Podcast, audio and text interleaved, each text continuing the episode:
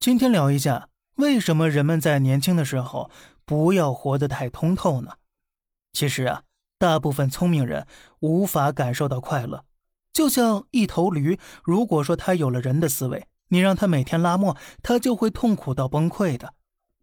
而聪明的人呢，就会像这头倔驴一样，你明知道自己每天拉磨到死，自己最后也照样会变成驴皮阿胶。看透了现实却无能为力，你就不会像其他的驴那样，没有那么多想法，没有活得那么开心了。因此啊，越是无知的人，越是狂妄自大的没心没肺。越是聪明人，越是知道自己到底有多渺小，然后啊，就再也开心不起来了。而且，聪明人都拥有剖析事物本质的能力。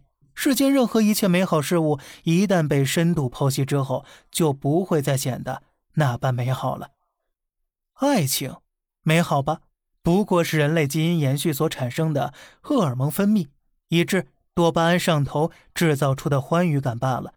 你认为自己所习惯的生活，其实都不是你的习惯，而是你体内的菌群的需要，菌群们的习惯。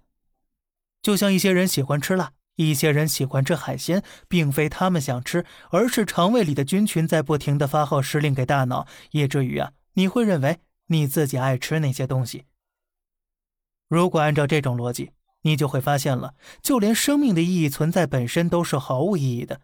任何一个事物，如果反复剖析其存在意义，那么都会变得毫无意义。从不被任何人理解，到最后变成不需要被任何人理解。所以说呀，你看那些精神疾病患者，正常时候都是很厉害的人。世人皆浊我独清，世人皆醉我独醒。这种人是很痛苦的。他知道这世界有多大，自己有多渺小，多无知。多无能为力，好不容易向上攀爬到一个山顶了，结果却看到了更高更远的山。这个时候呢，就再难以回归本质，从而进入到一种虚无主义，无欲无求，万般皆空。所以说呀，年轻的时候活得太过通透，不容易幸福；年老时活得不通透，不容易满足。因此，从某种角度来讲，年轻人呢，还是稍微糊涂点好。世界上只有一种英雄主义，那就是看清生活的真相之后，依然热爱生活。这样的人才是真正的厉害的人。所以，耳机旁的你，觉得呢？好了，这里是小胖侃大山，每天早上七点与你分享一些这世上发生的事儿，观点来自网络。咱们下期再见，拜拜。